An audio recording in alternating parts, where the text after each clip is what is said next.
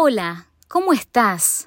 Espero que te encuentres muy bien. Te saluda Valeria Estrada y este es tu podcast Leyendo con Vale. Y qué privilegio es saber que hayas apartado un rato de tu tiempo para enriquecer tu vida espiritual a través de estas lecturas, de estos capítulos que hemos estado leyendo del libro Atrévete a pedir más de Melody Mason.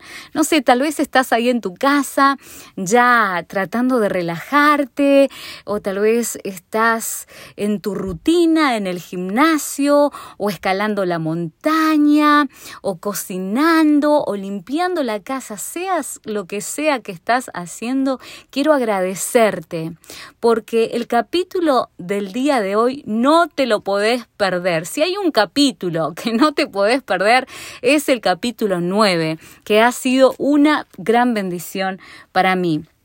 Y se titula Superando el dilema de la distracción colocando las prioridades de la vida en el orden apropiado. ¿Cuántos de nosotros necesitamos en este día analizar esas prioridades. ¿Qué es lo primero que hacemos? Vamos a ver qué nos dice la autora el día de hoy. Pero antes vamos a ir a la Biblia, vamos a abrir el libro de Lucas, el capítulo 10, versículos 41 y 42, y dice, Marta, Marta, afanada y turbada estás con muchas cosas, pero solo una cosa es necesaria y María ha escogido la buena parte, la cual no le será quitada. La mayor parte del mundo hoy está buscando una llave mágica, la llave para abrir la puerta al éxito, a la fama, a la fortuna, la llave para encontrar la pareja ideal, la llave para vivir feliz para siempre, la llave para criar hijos inteligentes, la llave para mantenerse joven y atractivo, y así sucesivamente. Aunque algunos aparentemente agarraron esa llave mágica, sin un ancla y un propósito en Cristo, continuarán a la deriva en la vida. Si bien la definición celestial de éxito no es la misma que la del mundo, Dios ha dado algunos secretos específicos para el éxito. De hecho, todas las claves que necesitamos para ser eficientes en nuestras relaciones, en nuestra familia, en nuestros ministerios, en nuestras oraciones e incluso en la salud, Él ya nos las ha dado en su palabra. Tenemos un ancla en su palabra. Sin embargo, aunque Dios nos ha dado a todos los secretos que necesitamos para vivir una vida cristiana exitosa, estos no nos traerán ningún beneficio si no los usamos. La mayoría de las llaves celestiales están estacionadas en nuestros estantes, juntando polvo porque estamos demasiado ocupados para agarrarlas. Para ilustrar esto, compartiré una historia imaginaria. ¿Alguna vez te preguntaste ¿Cómo sería estar sentado en una junta de planificación en la cual Satanás y las fuerzas enemigas analizan formas de perturbar las vidas de los hijos de Dios? Un autor se sintió inspirado a escribir lo siguiente y probablemente no está muy alejado de la realidad. Leamos lo que dijo, escuchemos lo que dijo. Dice, un día Satanás convocó una junta mundial con el fin de analizar formas para evitar que los cristianos tuvieran una relación íntima y poderosa con Cristo. La gran multitud quedó en silencio cuando Él se adelantó para hablar. No podemos evitar que los cristianos vayan a la iglesia, comenzó. No podemos evitar que lean sus Biblias y sepan la verdad. No podemos evitar que tengan valores conservadores, pero podemos hacer algo. Hizo una pausa. Todos escuchaban. Podemos evitar que tengan una experiencia íntima de permanencia en Cristo, si obtienen esa conexión con Él, nuestro poder sobre ellos está perdido. Así que dejemos que vayan a la iglesia, dejemos que mantengan su estilo de vida conservador, pero robemos su tiempo para que no puedan experimentar esa relación profunda con Jesús. Esto es lo que quiero que hagan. Distráiganlos para que no se acerquen a su Salvador y no tengan la conexión vital que deben tener con Él a lo largo del día. ¿Cómo haremos esto? gritaron los ángeles. Es simple, contestó. Manténganlos ocupados, ocupados, muy ocupados en las nimiedades de esta vida e inventen una cantidad innumerable de planes para ocupar su tiempo y atención. Tiéntenlos a gastar y gastar y luego a pedir préstamos. Aléjenlos de sus hijos. Convenzan a las esposas a salir a trabajar y a los esposos a trabajar seis y siete días por semana 10 a 12 horas al día para que puedan darse el lujo de un estilo de vida caro. Díganles que lo están haciendo por sus hijos. esa funciona. Al desintegrarse su familia, pronto sus hogares no ofrecerán el escape para las presiones del trabajo y tendrán que trabajar aún más. Luego Satanás hizo una pausa. Pero esto es lo más importante sobreestimulen sus mentes para que ya no puedan oír el silbo apacible de Dios. Incítenlos a escuchar música todo el tiempo mientras manejan o se relajen. Sedúzcanlos para que todo el tiempo en sus casas tengan prendida la televisión, los DVD, MP3, iPads, radio y cualquier otro ruido que sirva de distractor. Este ruido y actividad constante alborotará sus mentes e interrumpirá su unión con Cristo. Llenen sus casas con revistas y diarios. Martillen sus mentes con noticias las 24 horas del día. Invadan sus viajes con gigantografías, Inunden sus casillas de correo con propagandas, sorteos, catálogos y cualquier tipo de periódico y ofertas con promociones, productos gratuitos, servicios y falsas esperanzas. Manténganlos distraídos con ruidos ininterrumpidos, correos electrónicos, mensajes de texto y llamadas de teléfono desde el momento en que se levantan hasta el momento en que caen exhaustos a sus camas a la noche. Incluso en su recreación, déjenlos ser excesivos. No les dejen salir a disfrutar de los simples placeres de la naturaleza. En vez de eso, envíenlos a parques de diversiones, eventos deportivos, conciertos y al cine. Cuando se reúnan para los cultos, involúcrenlos en chismes y charlas superficiales para que queden con una conciencia perturbada y emociones inestables. No los dejen darse ánimos unos a otros o mejorar. Mantengan ocupados y desgastados a aquellos que tienen el don de brindar ánimo. Y sobre todo, cuando se reúnan, eviten que oren unos por otros. Si es necesario, dejen que estén involucrados en el ministerio, pero abarroten sus vidas con tantas buenas causas que no tengan tiempo para buscar poder en Cristo. Pronto estarán trabajando con sus propias fuerzas, sacrificando su salud y unidad familiar por el bien de la causa. Y seremos victoriosos. ¿Qué convención fue esa al final? Y los ángeles malvados salieron ansiosamente a cumplir sus tareas y lograr que los cristianos estuvieran ocupados, ocupados, ocupados, apurados de aquí para allá.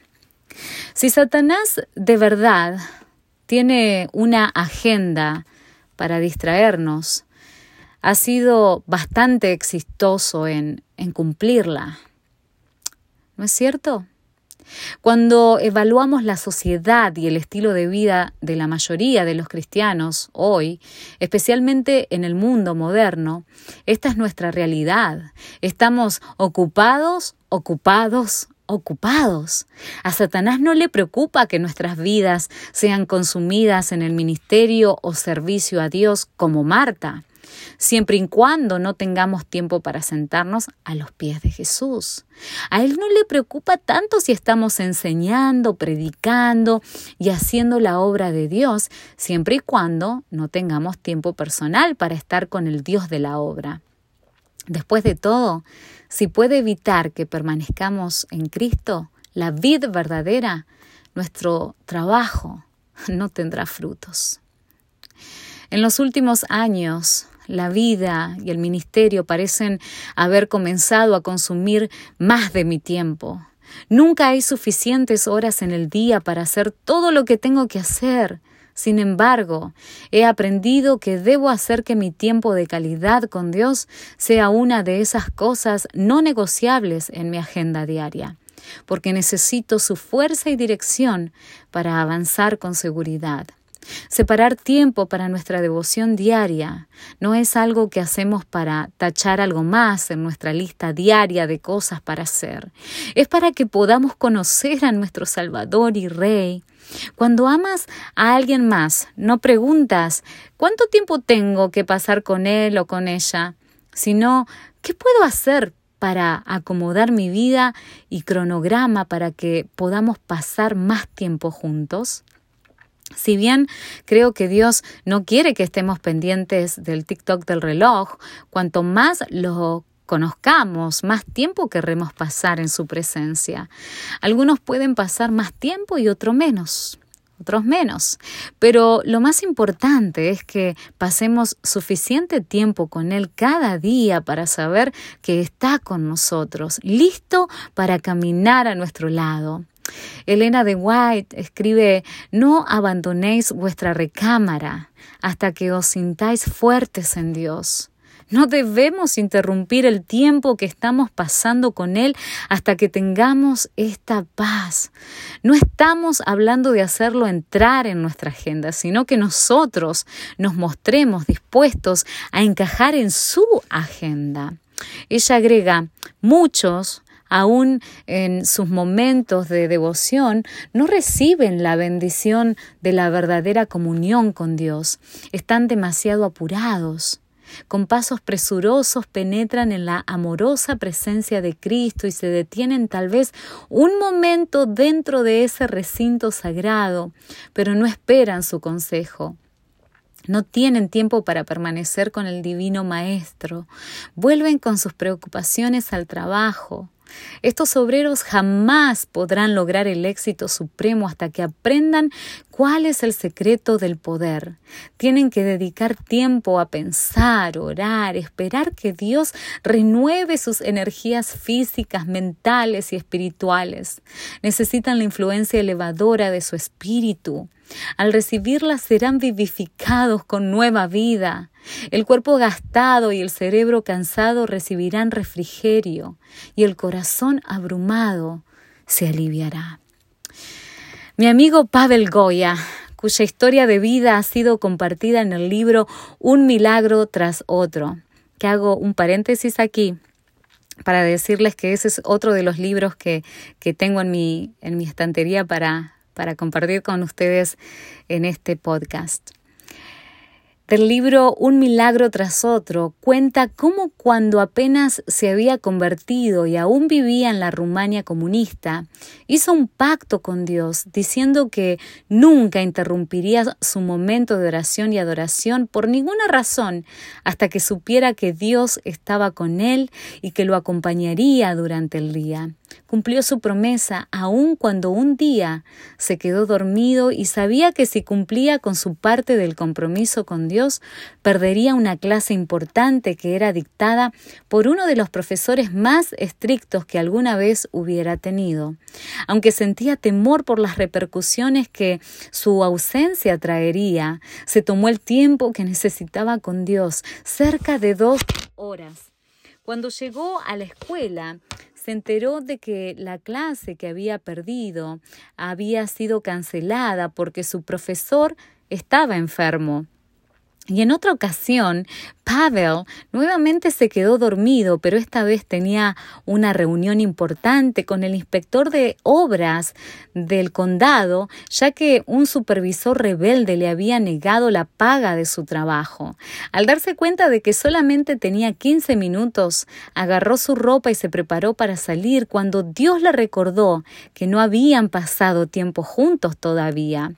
Pavel sabía que sería horrible perderse una reunión tan importante y que su trabajo podía estar en juego, pero sabía que esa cita con Dios era aún más importante, así que dejó de apurarse y se sentó a leer su Biblia y orar. Dos horas más tarde, se dirigió hacia la reunión que había perdido, sin la seguridad de que encontraría al hombre, pero ciertamente Dios estaba con él. Cuando llegó con alegría, se dio cuenta de que el inspector había estado ocupado toda la mañana en otras reuniones y que él en realidad ni siquiera había perdido la reunión. Sin embargo, en ese preciso instante, el hombre abrió la puerta de su oficina y se acercó al escritorio del secretario donde Pavel lo estaba esperando. Pavel pudo contarle su problema y el asunto quedó resuelto rápidamente. Vez tras vez, a lo largo de su vida y aún mientras servía en el, en el, ejército comunista rumano, Dios realizó milagro tras milagro y Pavel siguió haciendo del tiempo diario con Dios una prioridad. Elena de White misma era conocida por las horas que dedicaba al estudio de la palabra y a la oración. A menudo se levantaba muy pero muy temprano a las dos o tres de, de, la madrugada y pasaba horas suplicando al Señor por sabiduría y dirección. Tampoco era raro que se quedara toda la noche despierta orando. Aun siendo débil y frágil en su salud durante la mayor parte de su vida, cobraba fuerzas mediante la oración. Y es obvio que Dios derramó sus bendiciones. Su vida llena del Espíritu Santo ha impactado a millones de personas y sigue haciéndolo. Juan Wesley una vez dijo, tengo tanto para hacer que paso varias horas en oración antes de emprender mi tarea. Martín Lutero estaba de acuerdo con esta idea. Si no llego a pasar dos horas en oración cada mañana, el diablo gana la victoria durante el día. Samuel um, Gordon escribió, los grandes hombres de la tierra hoy en día son los que oran. Y no me refiero a aquellos que hablan acerca de la oración, ni a aquellos que dicen creer en la oración, ni a aquellos que explican la oración. Me refiero a aquellos que realmente dedican tiempo a orar. Ellos no tienen tiempo, deben tomarlo de alguna otra actividad. Esa otra actividad es importante, muy importante y demandante, pero aún así es menos importante y demandante que la oración. Hay personas que ponen la oración en primer lugar y agrupan todos los otros asuntos de su agenda en torno a la oración y después de esta. Tales personas son las que más están haciendo por Dios hoy en cuanto a ganancia de almas, resolución de problemas y reavivamiento de las iglesias. Si hablamos de hombres poderosos de oración, creo que no tenemos mejor ejemplo que nuestro Señor y Salvador Jesucristo. No fue más fácil para Jesús apartarse y orar de lo que es para nosotros hoy. Ninguna vida estuvo tan llena de trabajo y responsabilidad como la de Jesús. Y sin embargo, cuando a menudo se le, se le encontraba en oración, a menudo se le encontraba en oración cuán constante era su comunión con Dios. Repetidas veces en la historia de su vida terrenal se encuentran relatos como este. Levantándose muy de mañana, siendo aún muy oscuro, salió y se fue a un lugar desierto y allí oraba y se reunía mucha gente para oírle y para que le sanase de sus enfermedades, mas él se apartaba a lugares desiertos y oraba. En aquellos días Él fue al monte a orar y pasó la noche orando a Dios. Podemos estar ocupados, muy ocupados, pero esa no es una excusa para perdernos el tiempo diario de calidad con Dios. No estamos más ocupados que Jesús y nunca lo estaremos. Jesús estaba tan ocupado que a menudo ni siquiera tenía tiempo para comer mientras lidiaba con las necesidades de los que se reunían alrededor de él. Y sin embargo, fue durante esos periodos más demandantes que pasó sus noches en oración. Gracias a eso, volvía a su trabajo renovado y vigorizado. Tenemos mucho que aprender de su ejemplo. La débil fe que tenemos en la verdadera eficacia y poder de la oración resulta desagradablemente evidente por el poco tiempo que le dedicamos en nuestras vidas diarias si realmente entendiéramos el don que Dios nos ha dado en esa cita divina de oración, no intentaríamos acomodar la oración dentro de nuestros cronogramas, sino que buscaríamos acomodar nuestras agendas en torno a la oración. Estaríamos orando durante todo el día y cada decisión que tuviésemos que tomar en vez hacernos devanar los sesos, constituiría un llamado instantáneo a la oración. Charles Spurgeon, un famoso predicador del reavivamiento, conocido por su éxito en el ministerio gracias a la oración, declaró, a veces pensamos que estamos demasiado ocupados para orar. Ese es un grave error, porque orar ahorra tiempo. Si Dios realmente va a tener libertad para trabajar poderosamente en nuestras vidas, algo tiene que cambiar, audiencia. Algo tiene que cambiar. Nuestras prioridades. El cielo está ante vosotros con sus atracciones como un eterno peso de gloria que podéis perder o ganar, ¿qué sucederá? Vuestra vida y vuestro carácter testificarán de la elección que habéis hecho. Me siento muy ansiosa porque veo a tantas personas indiferentes hacia los temas de importancia infinita. Ellas están siempre ocupadas aquí y allá con cosas de importancia menor, de manera que descartan de sus pensamientos el gran tema. Carecen de tiempo para orar, no tienen tiempo para velar, ni tiempo para investigar en las escrituras. Están demasiado ocupadas para hacer la preparación necesaria para la vida futura. No pueden dedicar tiempo a perfeccionar caracteres cristianos y a buscar con diligencia un título para el cielo. En el siguiente capítulo compartiré más consejos prácticos acerca de cómo podemos reacomodar nuestras prioridades intencionalmente, de modo que podamos pasar tiempo con Dios cada día sin distracciones. En este momento puede ser que estemos ocupados, pero no estemos tan ocupados para orar y pasar tiempo con la palabra de Dios. Nuestras vidas y destinos eternos dependen de ello. Dios no pide demasiado, pero si nos vamos a atrever a pedir más, Él también pide más. Te espero en el capítulo número 10. Gracias por escuchar. Y si este episodio ha sido de bendición para tu vida, por favor, pídele a Jesús que te muestre a quién se lo tienes que compartir. Y Él, a través de un silbo apacible, te dirá el nombre de aquella persona que necesita, así como vos, atreverse a pedir más. Un abrazo grande. Nos vemos la semana que viene.